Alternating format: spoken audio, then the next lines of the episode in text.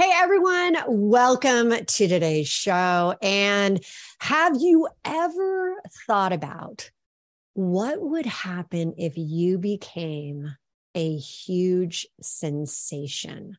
in social. If you all of a sudden had an opportunity to do so many things that you never thought were possible, that you could even change your career if you wanted to and start to be an even like bigger success than what you envisioned it all to be. Well, today I am like, I, honestly, I didn't sleep last night. I've been so excited. I met this fantastic woman. And I just, you know, we've already spoken, we've had these great conversations, and now today I get to bring her to you. You probably already know her. Her name is Joanne Molinaro, and she is literally right now, you guys, has 4.5 million fans across her social media platforms.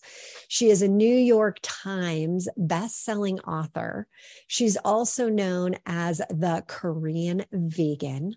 She's appeared on the Food Network, CBS Saturday Morning, ABC Live with Kelly and Ryan, The Today Show, PBS, Rich Roll podcast. She's been featured in the Los Angeles Times, Washington Post, Atlantic, you name it. She's been doing it. Her debut cookbook was selected as one of the best cookbooks of 2021 by the New York Times and the American Woman. Oh, she's an American woman. I'm like getting so excited about this. She's an American woman born in Chicago her parents were both born in what is now known as North Korea. And Molinaro started her blog, The Korean Vegan, in 2016 after adopting a plant based diet. And in July 2020, she started her TikTok, mostly as a coping ne- mechanism because she felt isolated when we had the global pandemic. She began posting content related to politics, life as a lawyer during quarantine. However, after a single post of her making Korean braised potatoes for dinner, while her husband taught a piano lesson in the background. It's the greatest, greatest video, by the way. It went viral. And she ended up shifting her attention to producing 60 second recipe videos while telling stories about her, her family immigrant from what is now known as North Korea. You're listening to the Relaunch Podcast, and I'm your host, Hilary DeCesar, best-selling author, speaker, and transformational coach, widely recognized in the worlds of neuropsychology and business launches, which cultivated the one and only 3HQ method, helping midlife women, yep, that's me too, rebuild a life of purpose, possibility, and inspiring business ventures. Each week, we'll be diving into the stories that brought upon the most inspirational relaunches while sharing the methods and the secrets that they learned along the way so that you too can have not just an ordinary relaunch, but an extraordinary relaunch.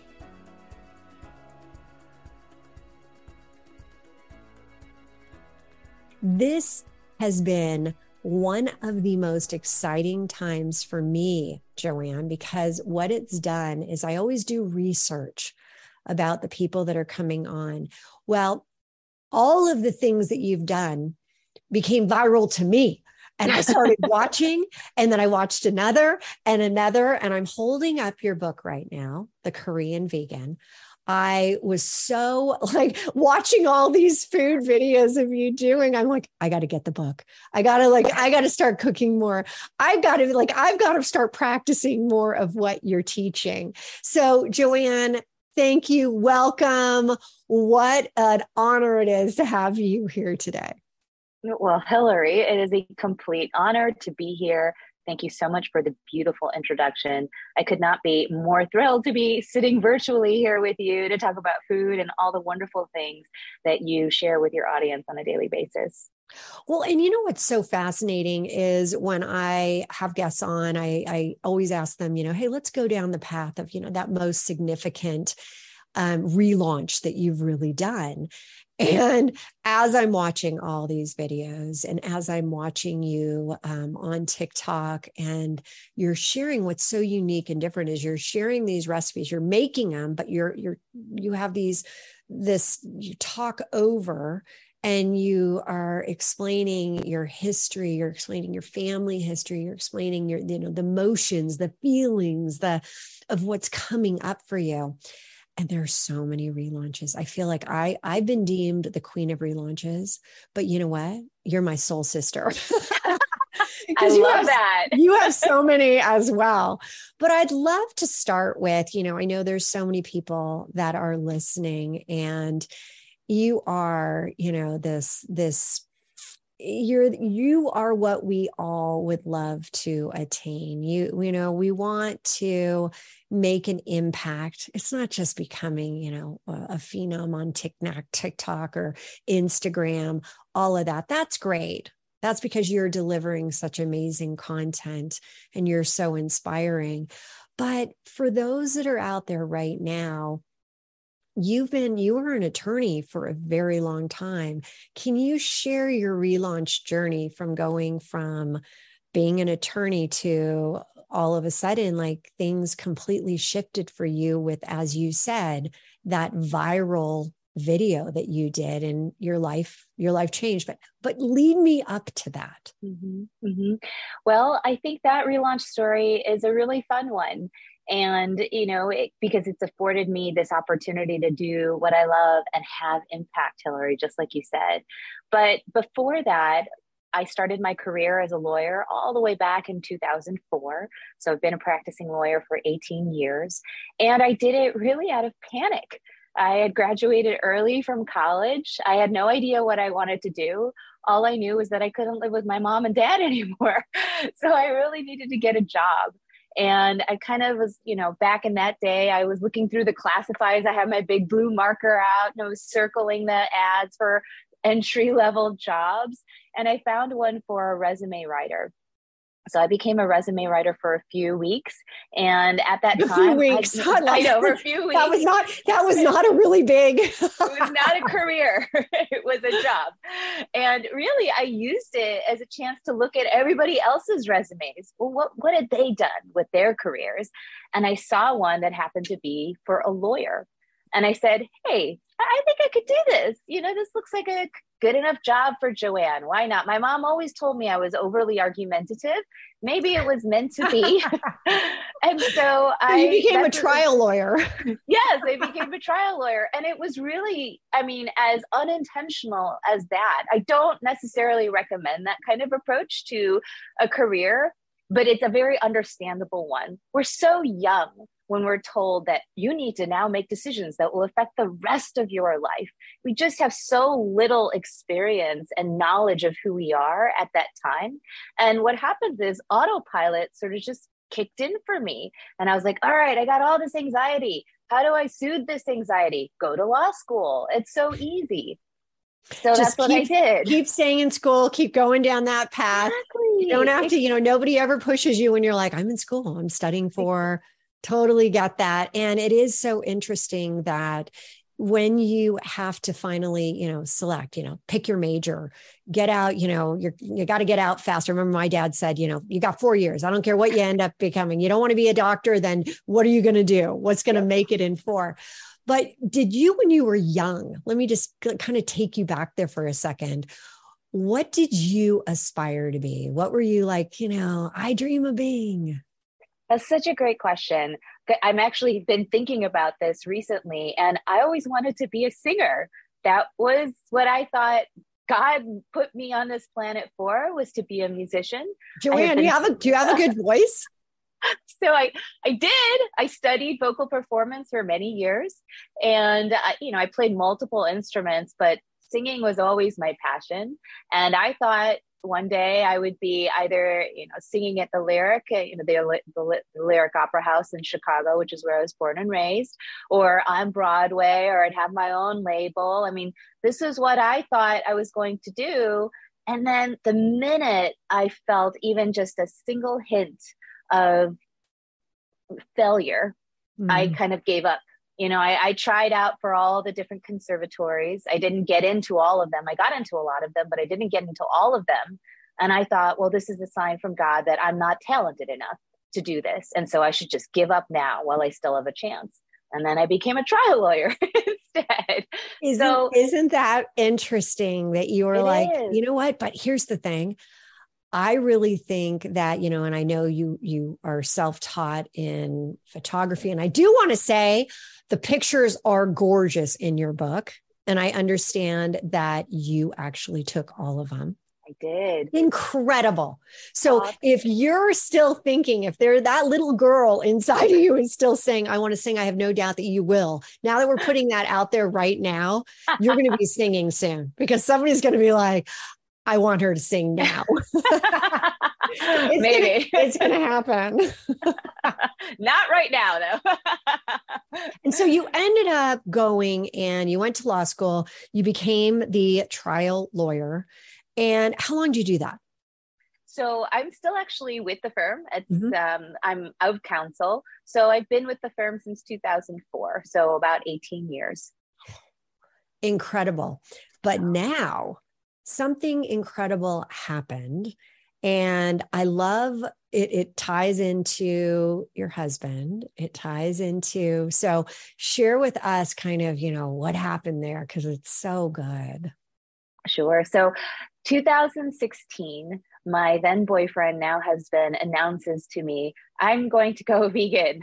And I said, That's great. I don't think you actually know what that means. And I do not want to go vegan. So you're on your did own you, there, buddy. Wait, did you know what it means? I did. I knew very well what it meant because, you know, partly because I'm just a regular woman. Like I've tried every diet known to man. And so I was very familiar with what a vegan diet meant. And I also had experimented with going vegetarian many years earlier. So I also knew how hard it would be for me. And so I told him, You're on your own. I don't want to do it with you. But that sort of attitude, it was not consistent with the kind of relationship that we had. I could tell that if I didn't join him soon enough, that eventually our relationship wouldn't make it. We were still very early on in our courtship, if you will.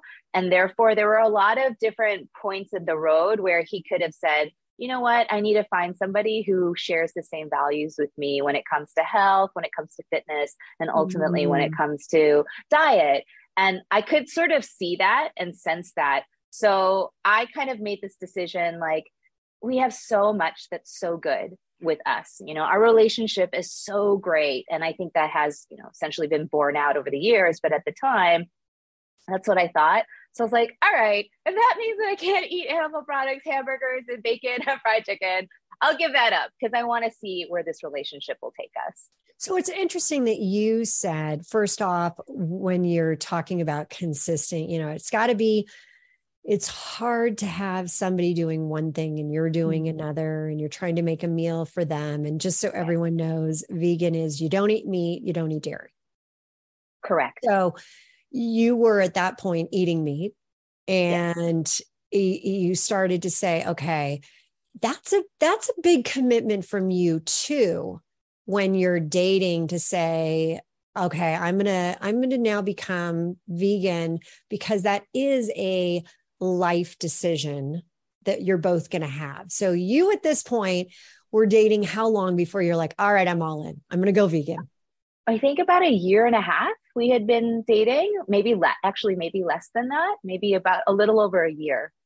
Okay, so you've now been dating a year. Now you're saying I'm going vegan.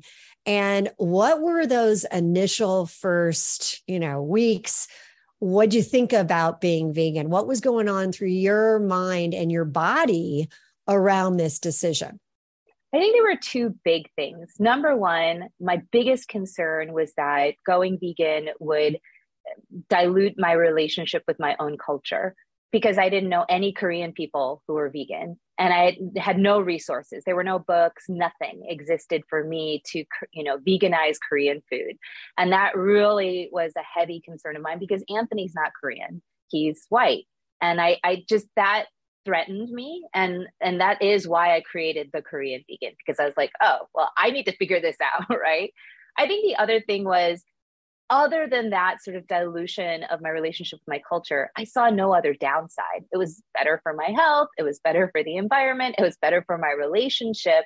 And so, with all of those things kind of combined, and my ability to ultimately veganize all the Korean food that I loved, then there was zero downside to me. Okay, so I have I have a couple questions that are popping up immediately how did you know Anthony was going to hang in there with being a vegan? I mean, you're you're making all these changes and choices. I, I, mean, he could have been like after a month or two, been like, ah, you know, okay, not doing this anymore. How did you know he was all in? That is a very fair question because I didn't know. And I just always assumed, like, all right, well, if he stops, then I get to stop too. but at the end of the now day, with this beautiful book that I'm holding, you can't stop now. no, now we're fully committed. And even if he were to stop, like I'm fully committed, and I I couldn't do it either. So then it would be like the, then it would be the paleo, right? Then all of a sudden you're the Korean paleo, and then you're the Korean vegetarian. No, no I think we have to stick exactly. And so exactly. my other question is you mentioned that you hadn't ever seen this in, you know, there that vegan wasn't part of the Korean diet. Did you get any pushback from, you know, you talk a lot about your mom, you talk a lot about your family. Did they say, hey, wait, wait, wait, what are you doing? You're like changing everything up. I didn't get pushback from my family, at least at first in the beginning, they understandably assumed that this was just another attempt by Joanne to lose weight. And they were all supportive of that. And they always have been. And so they're like, oh, she's just trying to lose weight. That's fine. Good for her. I think where I did receive a lot of pushback and still do to this day is from the larger Korean American community. I think a lot of people would look at my book and see the word vegan and say, well, then it can't be Korean.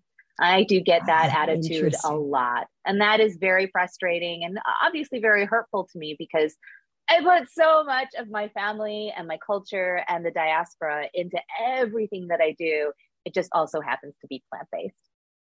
Isn't that amazing? Because here, what you started out to make sure that you stood, you know, you still were honoring that there are people out there that are like, but wait a second, you know, that's not what we eat we're not vegans. And now you know best selling you know book cookbook kind of like you know hey there there are people out there that want that want this.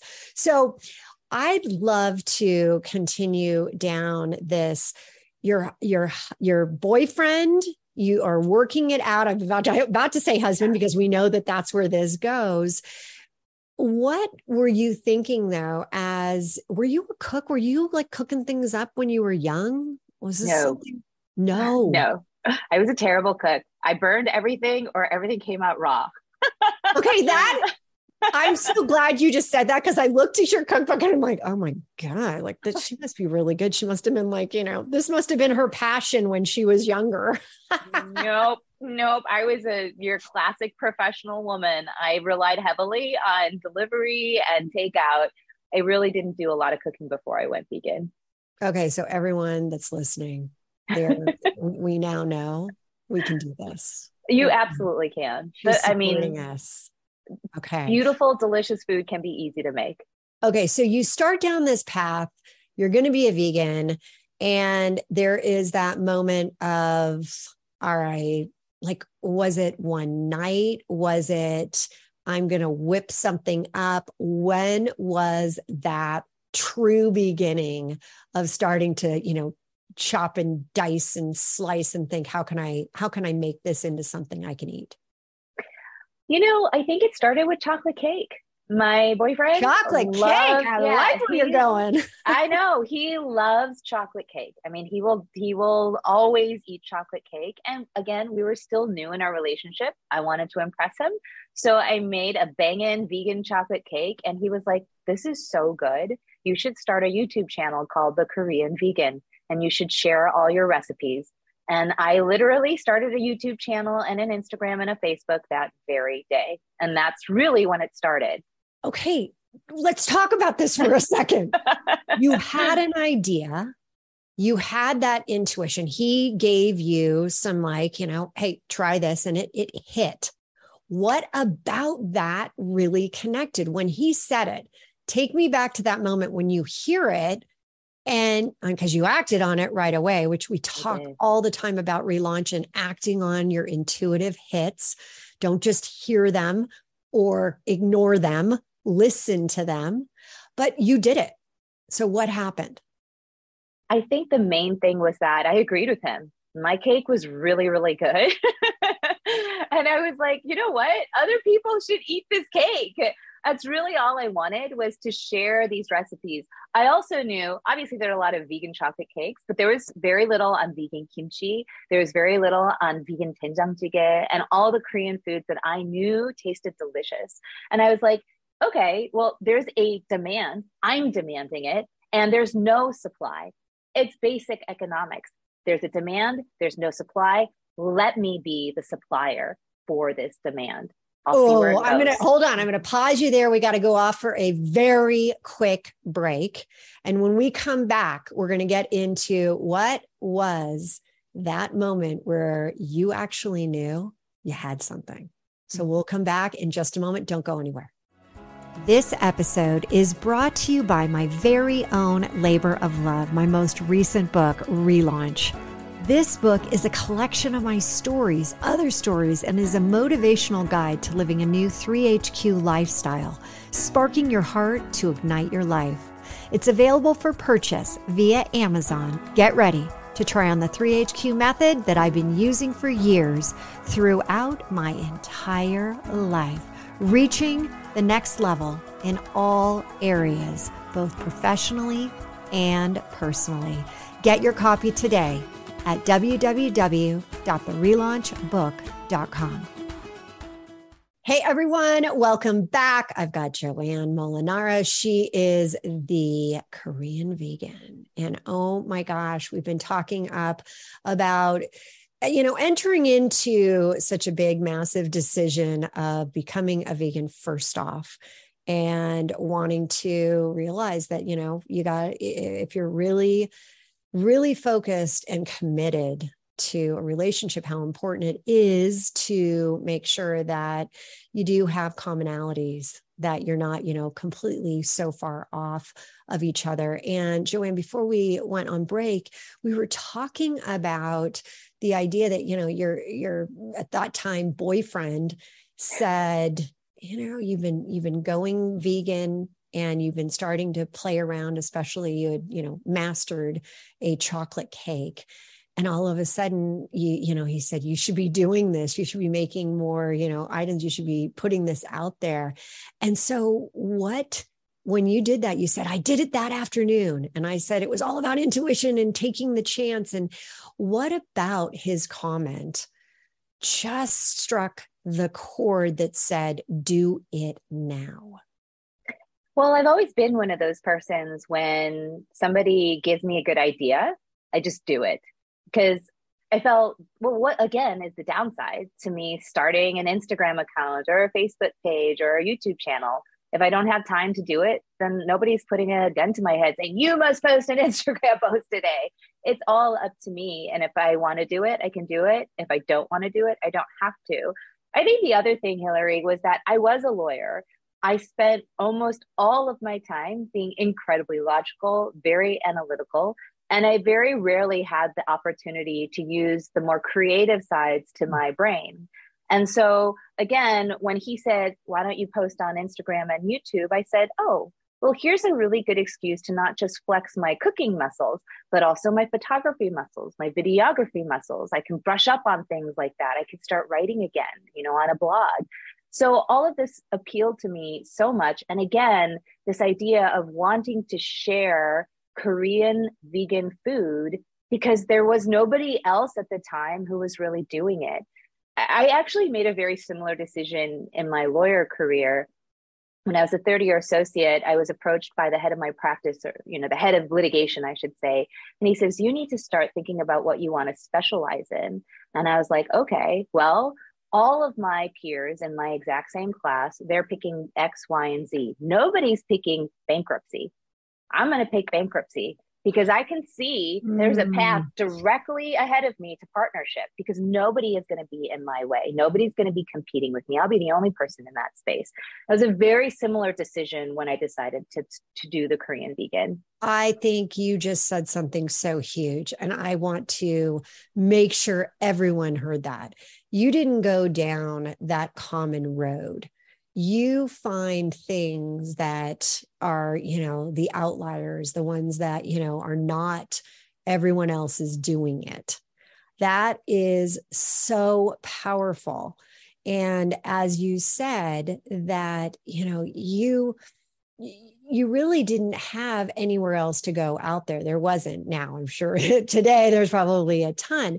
But when you thought about getting it out there and you started to want to do a blog and you said YouTube, were you focused on one platform or were you focused on a ton of different platforms? Well, at the time, Anthony had specifically said, you should start a YouTube channel. So that's what I focused on at first.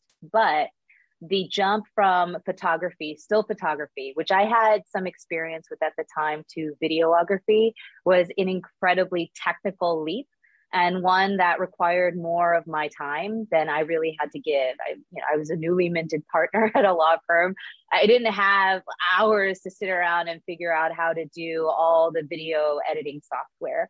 So I started in YouTube and then quickly shifted to Facebook and Instagram, where sometimes just a picture with my phone would suffice with sharing the kind of you know inspiration and recipes that i was trying to share with the community so i was focused very heavily in those early days on facebook instagram a little bit of snapchat as well where there was a little bit of a lower lift in mm-hmm. terms of the kinds of content i had to create how much time were you really focused on getting yourself ready? Like you said, the pictures.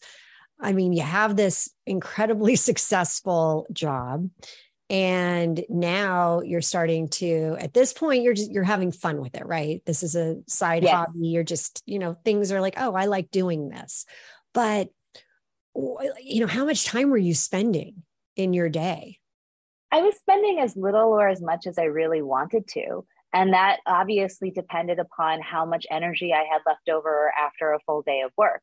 So on most days, like it would be like 15, 20 minutes.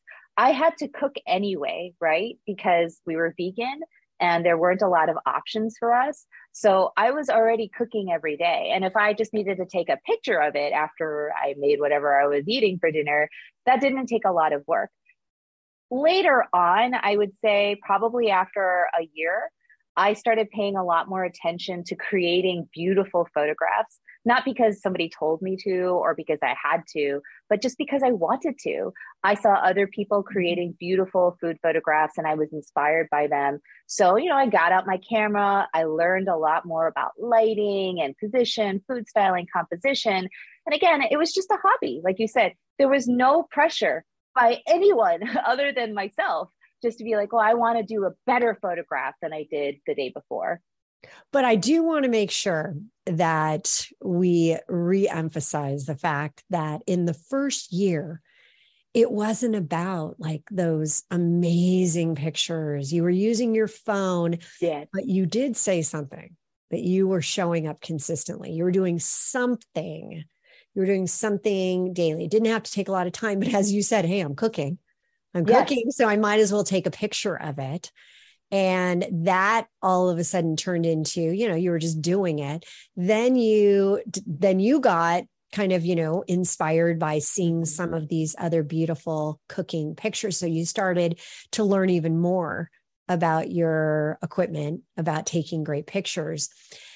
When did you, and maybe you did it from the very beginning, did you always have like that idea about that voice over mm. to what you were doing? Because i love when you let it like sizzle and then you're actually talking over it and it you have this again you have this like song like type of voice. So it's very like you just listen you're like oh, what a great story. But i think they're all like under you know a minute or whatever they are.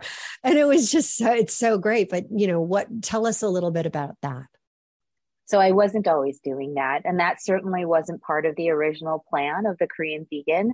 The, the plan was simple like, people need Korean food and they also, you know, they also need vegan food. Let's match those up and create something where there's a space for it. In 2017, when I started to feel personally uncomfortable with the amount of division I was seeing in the United States, and when I started to feel that perhaps there were some people who are a little unfamiliar with the immigrant story here in America, I thought, okay, well, I have 10,000 followers on Instagram. Why not start sharing little bits and pieces of what my family's experience has been like here, starting with their origin story? Where did they come from? Maybe somebody would find that valuable, insightful. Maybe it will make them think certain things that they hadn't thought about before. So I started just adding these captions instead of, oh, here's the recipe. I would say, well, you know, here's a little story about my first day of school. I didn't speak English and it was a little scary, you know, or here's a story about my mom and how she almost died when she was an infant because she was in the middle of a war. So mm. those are the captions that I started adding to my Instagram. And that is what ultimately evolved into the voiceovers you're talking about. Mm, so, did you know a lot of these stories, or did you have to go back to your family and say, All right, give me more, give me more of this history? Because I know, you know, when I, up until my mom got my mom got sick, and then after 14 months passed away, during that time, I was constantly like, let's talk about this. Let's talk about that. Like, what, what really happened? I was trying to get so much of what I hadn't asked during those years where she was completely healthy. I could not empathize more mm. with what you just described. I feel like that was with my grandmothers who helped to raise me. I never did that with them. And part of that was because of the massive language barrier that prevented us from being intimate in that way from a storytelling perspective. But I was like, I'm not making the same mistake with my mom and dad because they speak fluent English. There's really no excuse. So to your question, I didn't know. I would say I didn't know most of their stories.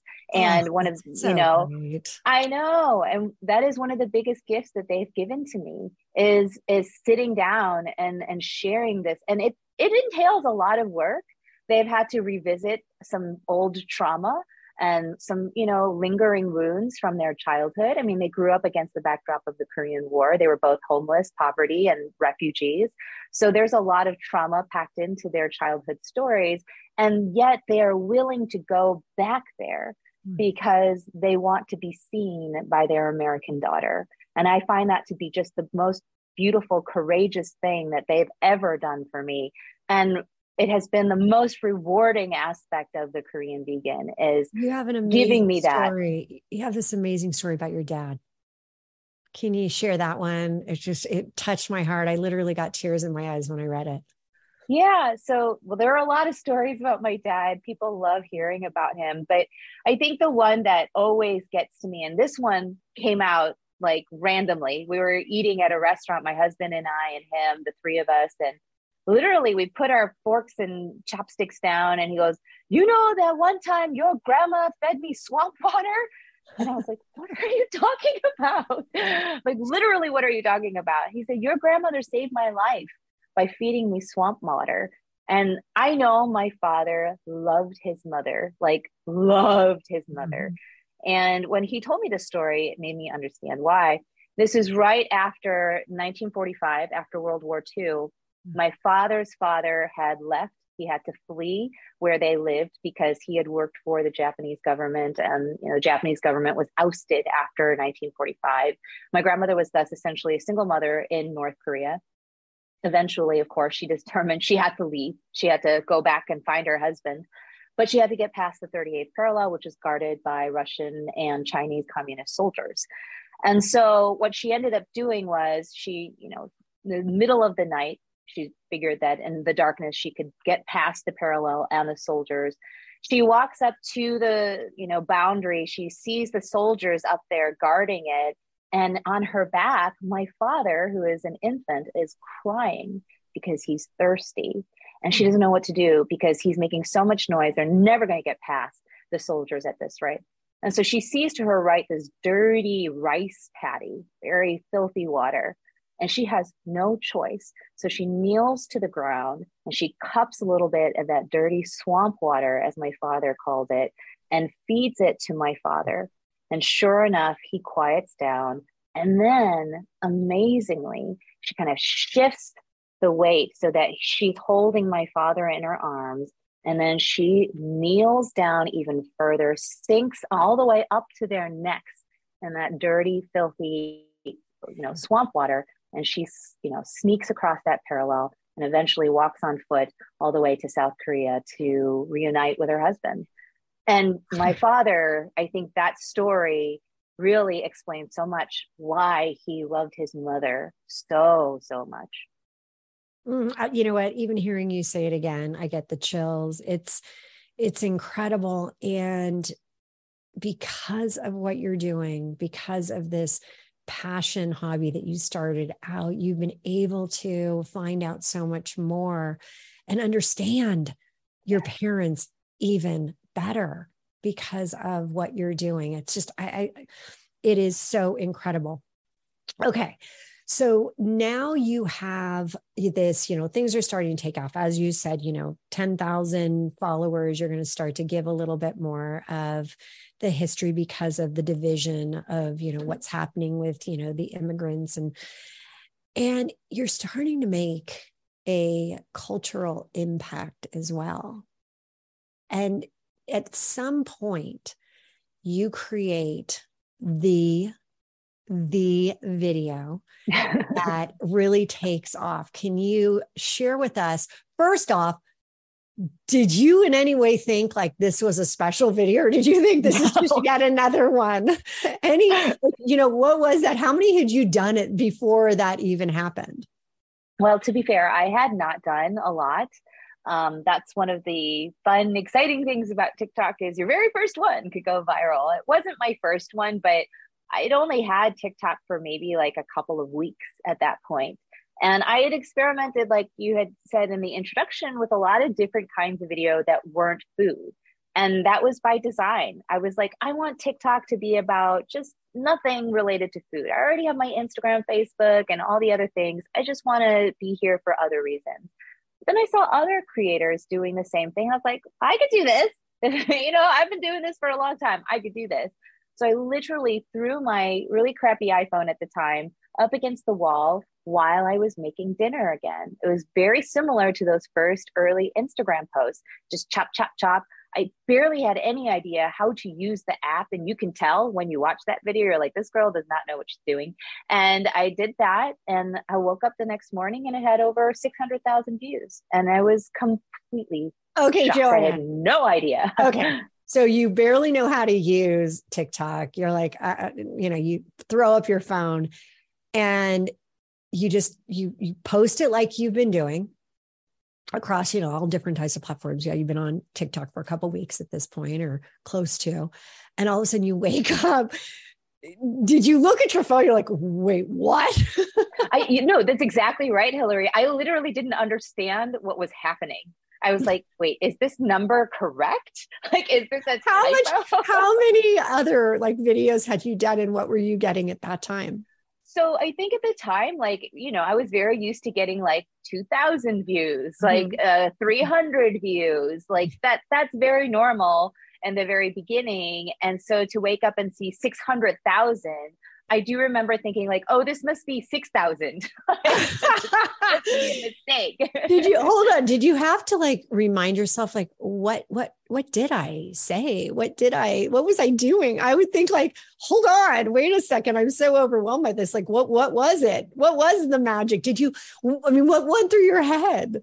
Oh, I literally was like, it must have been because Anthony was playing the piano in the background, um, you know, yelling at his piano student, giving a piano lesson. I'm like, that must be the secret. Or maybe it was because I used maple syrup and people are really angry that I'm using maple syrup.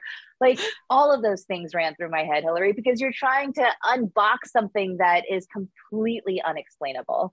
Okay, so I'm going to pause. We got to go for a quick break. But when we get back, we are going to find out how Joanne finally realized what the secret sauce to what she had done with her video going viral. So don't be gone. We're not going to be gone long. Stay right here. We'll be right back. This episode is brought to you by my very own labor of love, my most recent book, Relaunch.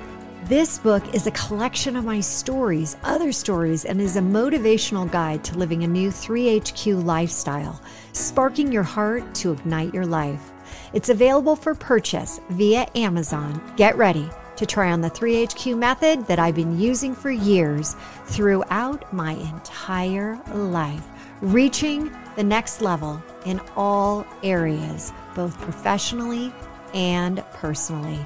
Get your copy today at www.therelaunchbook.com. Hey everyone, welcome back. I'm here with Joanne Molinaro, and I have to say, I am having the time of my life because one, the stories are so great, but then if so, if you haven't listened to the beginning, go back, rewind, do all that. But also, as we left, I said, you know, we're going to come back and hear when she finally knew specifically that it wasn't her husband's piano playing that was doing it. so, Joanne, how did you narrow down like the secret sauce of that first video that when you went to bed, it was just a normal, a normal TikTok post and you woke up with 600,000 viewers? Yeah. So I continued to post more food videos. I was like, well, maybe people just like Korean food and, or maybe people like vegan food. I don't know. I'll just keep posting videos of myself again. I got to cook every day. I might as well just throw up my phone. But eventually, what I ended up doing was, you know what? It's crazy to try and pack in recipe instructions in 60 seconds. Like it, this is like so hectic and like panic. I'd rather use that time to share a story, to talk about something that's actually impactful and meaningful, just like I did with the captions on my Instagram.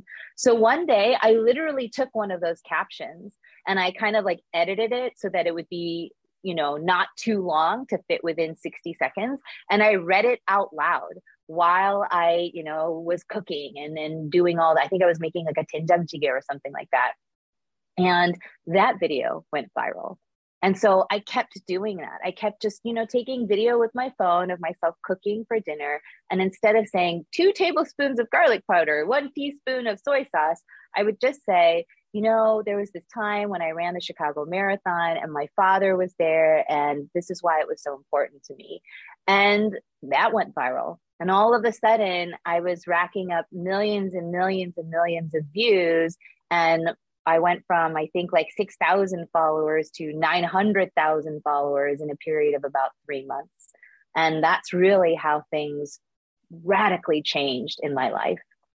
So when you were doing this, you did you first have the video just of you cooking and then did you do a voiceover edit? Yes. Okay. It is so impactful. You now, I think you have 3 million TikTok are they viewers? yeah, followers. Yeah. Yeah, followers. You said to me, like, now you need to do it. And I said, wow, that's a really interesting story. If my kids are all listening, I know, I know this is going to happen. But here's the thing that I want to share with people from your opinion. And you, you know, I'm sure that everyone always wants to ask, what do you suggest today if somebody is First off, how often are you now dividing your time? You said, Hey, I'm still a practicing attorney. How much time do you dedicate to one versus the other? Right now, I would say 99% of my time is to the Korean vegan and 1% of my time is to my law firm. And that's because we have this great relationship. They understand that my full time job is the Korean vegan and they fully support that.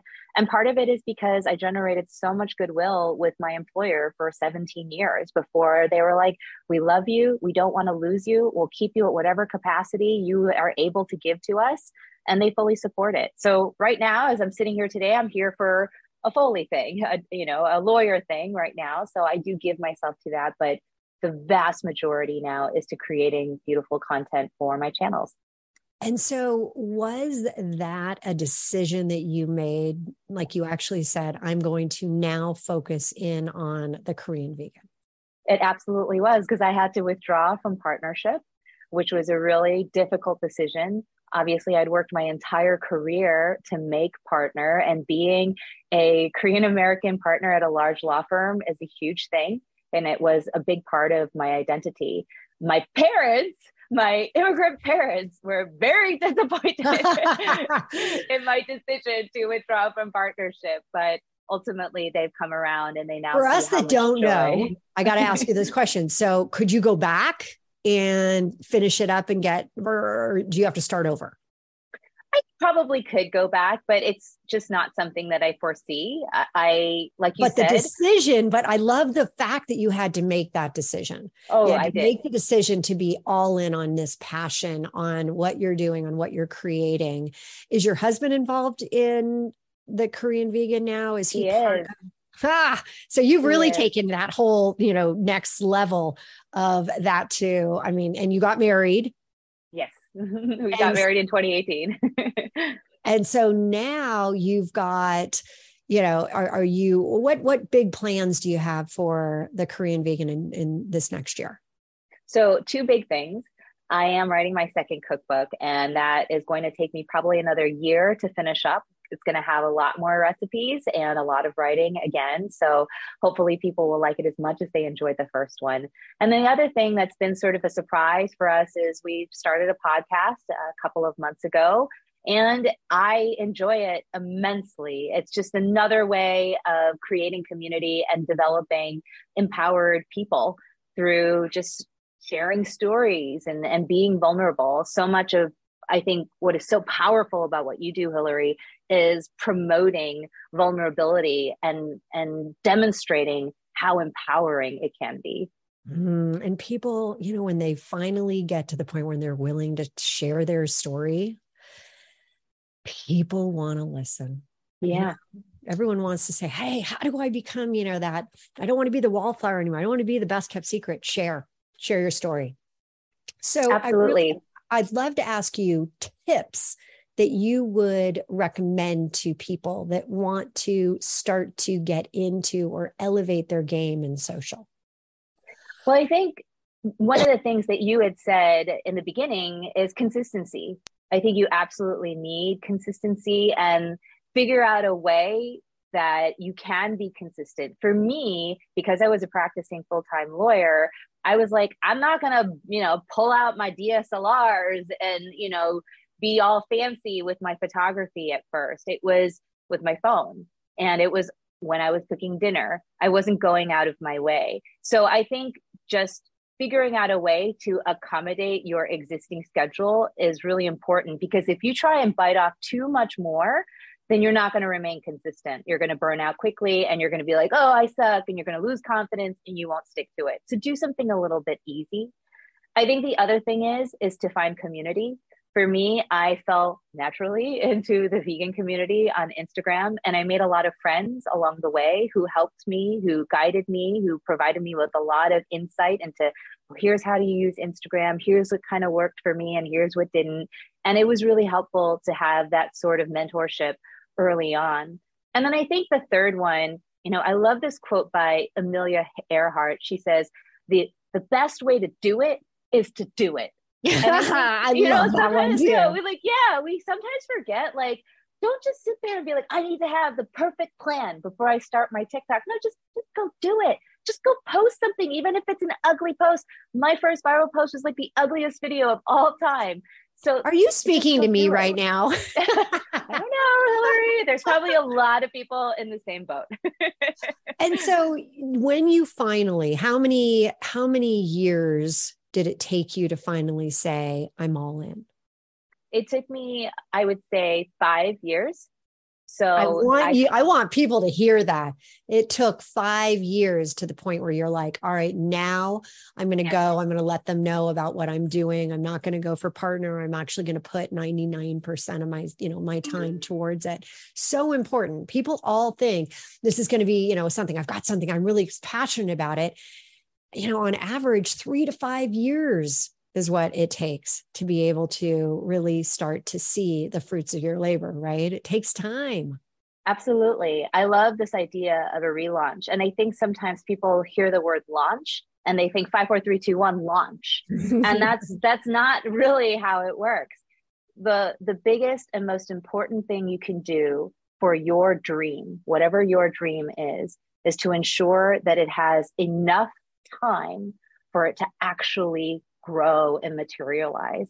And if that means you need to take time to save money, to really think about it, to be intentional, to build a support system, to build an infrastructure, so that once it does launch, it actually has the sustainability it needs to soar into the air, then why not take that time instead of putting all this unnecessary pressure on yourself? No, it needs to be five, four, three, two, one. It really doesn't need to be. And it certainly wasn't the case for me. Mm, so you right now have a lot on the horizon that you're going to be doing and your parents now your parents you know have this awesome relationship you're exploring they're they're more comfortable now with you know everything you're putting out there. Everyone knows their life too which is you know always an interesting the dynamics with your parents with your family. Can you share with us what's gone down Yes. So I can now talk to my mom and dad in a way that I never was able to. And that always gets me emotional because I know that my, my time with them is very limited now. You know, they're in their 70s. My father is getting close to 80 years old. My grandmother died when she was in her early 80s. Mm. So I try to treasure every moment that I have with them. And I also know, Hilary, that not everyone gets to say that about their relationships with their parents. And so I find that I am so like unspeakably grateful to God, to whoever who blessed me with the kind of parents that I have, who love me so unconditionally and have given me the safety that I needed to grow into the person that I am. So everything that I do is about honoring them until they die. Like I want them to feel like there is this beautiful space that's been created for them. Oh, you're so great. And share with us where people can find you, your podcast that you are so passionate about right now? Yeah, so the podcast is you can find me on Spotify, Apple, Google, Amazon, wherever pod, you know podcasts are. I'm the Korean vegan on everything, every social media platform. That Notice exists. that with branding, everybody. She's very yes. focused. Well, yes. listen, Joanne, such a pleasure to have you here. You are just, as I said at the beginning, you know, such an incredible, incredible inspiration to all cultures out there. And it's been a pleasure getting to know you and reading so much and, and all the different things I've been able to experience with you. So thank you so much. And everyone, go over, check out the podcast, The Korean Vegan, and, and literally go back and watch this first video that went viral on TikTok and start to follow. Start to follow her. Joanne, again, thank you. And everybody, next week, I'm going to be actually going deeper into what Joanne and I were talking about right now, which is when you decide to switch from a corporate or a job that you have been in and you want to switch it up and start to do something that is definitely more in your G zone, in your wheelhouse, and you're passionate about. We're going to talk about how do you relaunch into a new opportunity. And so I look forward to having everyone back next week. In the meantime, live now, love now, relaunch now. We'll see you next week. You've just heard another episode of the Relaunch Podcast. If something shared in this episode resonated with you, please head over to iTunes right now and leave us a five star review. And share this episode with others to inspire them to take the small steps that lead to a life full of purpose and possibility. And remember, you can have immediate access to the show notes and any giveaways at therelaunchco.com backslash podcast. Until next week, now is your time to relaunch your transition into a transformation.